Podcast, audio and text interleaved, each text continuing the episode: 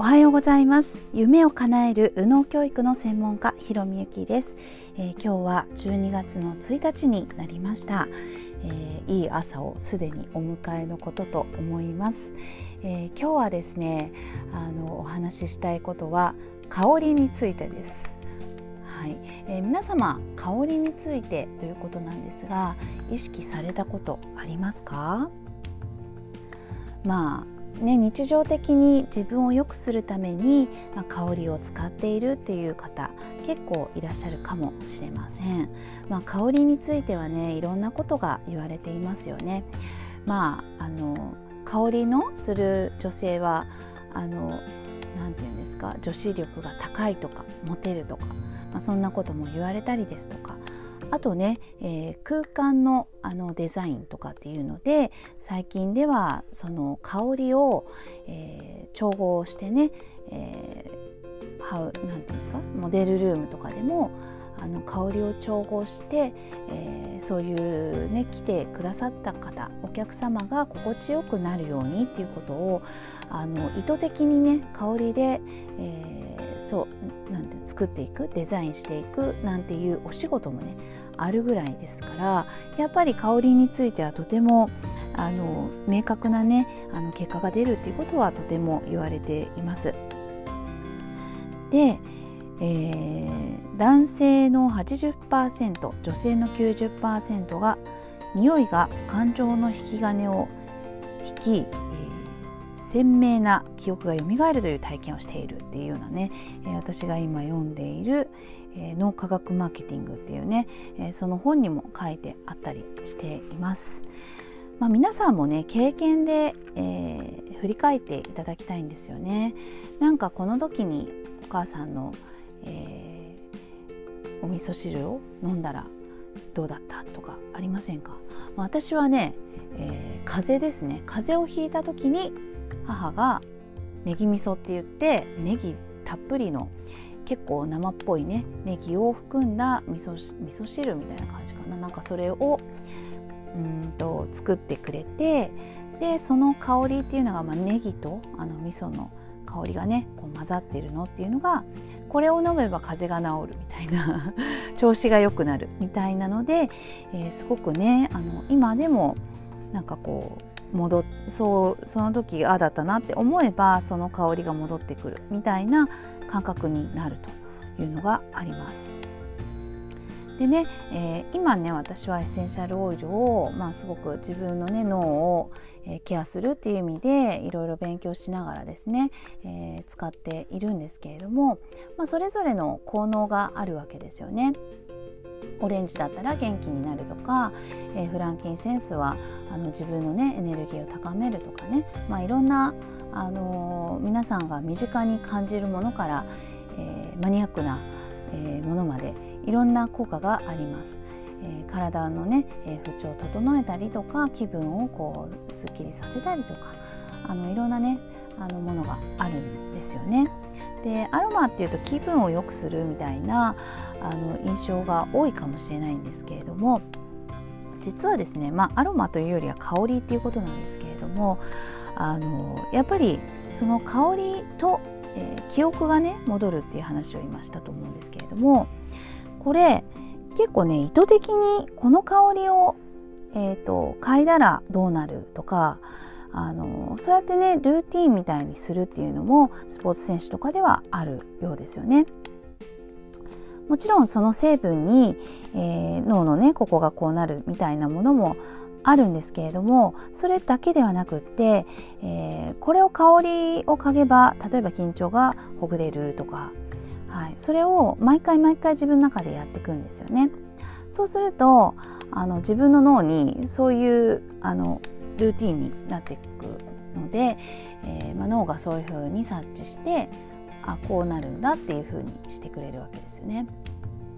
だから結構いろんな香りを自分の中でね、まあ、まずまずいろんな香りを嗅いでいるっていうだけで、えー、その感覚っていうんですかね右脳の感覚っていうのは一つ嗅覚の部分は磨かれていきますしまた、えー、それがね、えー、すごくあの意図的に使うっていうのもあのおすすめではあります。はいで、えー、まあ、そうやるとね何がいいかと言いますと特に子どもたちとかもですね、えー、この香りを嗅いだら、えー、元気になるよとか、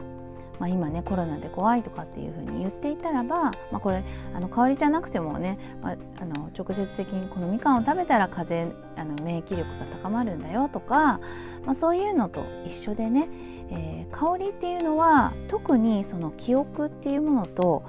つながりやすいのでそのあの自分へのこうプラスのね思い込みみたいなものを作るのにはとても有効になってきます。そして、えー、そこでね、えー、自分の経験をもう一回してみるっていうのをあのするといいですね成功体験っていうのをしてみる。はい、であのこれができたっていうものに関しては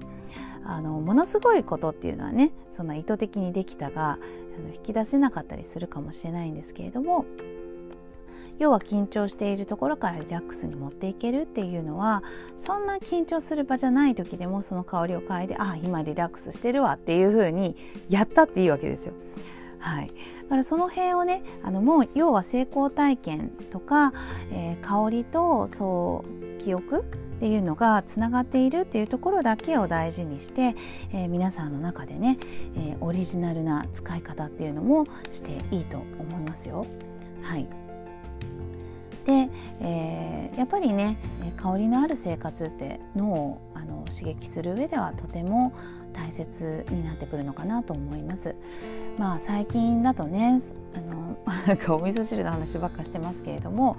まあそういうね飲むっていうのも少なくなっている方ももしかしたらいるかもしれないんですけれども、あとねご飯炊ける香りとか、えー、そういうのもね、え、結構重要っていうかそれが私たちに、えー、結構いい気持ちよいとかあの幸せだなっていう感覚に戻してくれたりします。ですのでまあそういうねあと、まあ、皆さんもね経験あるのはそのパン屋さんのパンの香りとか焼き鳥屋さんで焼き鳥をあの、ね、やってる香りとか、えー、コーヒーのね、えー、の香りでついついあのお店に行ってしまうなんていうこともね、えー、あると思うんですよね。だからまあそれぐらい私たちにこう記憶それを嗅いだらあなんかこんなに美味しいことがあるかもしれないっていう昔の記憶とあのリンクしたり、えー、未来のあの予測っていうかねそういうのと、えー、こうつなげたりっていうようなことがやっぱり感覚的にもあの強力なね、えー、感覚があるっていうのは皆さんあのよく分かってると思うんですよね。まあ、だからこそ、えー、なんか自分の正しい判断が鈍るなんていうことも言われていてでそれであの自分のねあの購買意欲が高まっちゃったりするっていうのもあの言われているのでねだから結構マーケティングではね香りを使うっていうふうに言われてるんですよね。うん、だから面白いですよね人の脳をねこううまく操作しちゃうっていうふうに言うとちょっと怖いですけれどもでもまあそれぐらいあるんだなっていうことで、まあ、自分でね意図的に何かのあのメンタルのねこう疲れるっていうのがあればそこに生かせばいいと思うんですよね。例えば、えー、お仕事で、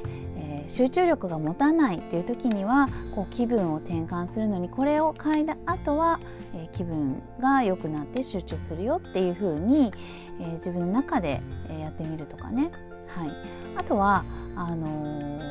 なんでしょうねそのお子さんに対してちょっとイライラしちゃうとか思い通りにいかないと本当に自分の、ね、感情衝動がまずもううわってこう込み上げて、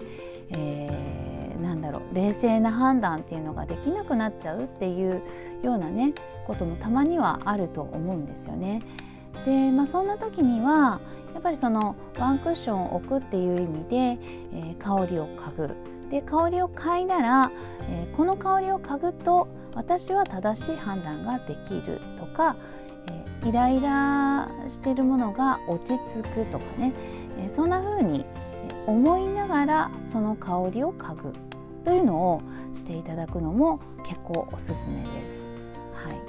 えー、私はねその香りを嗅ぎながら、えー、自分のね、えー、マッサージですね。この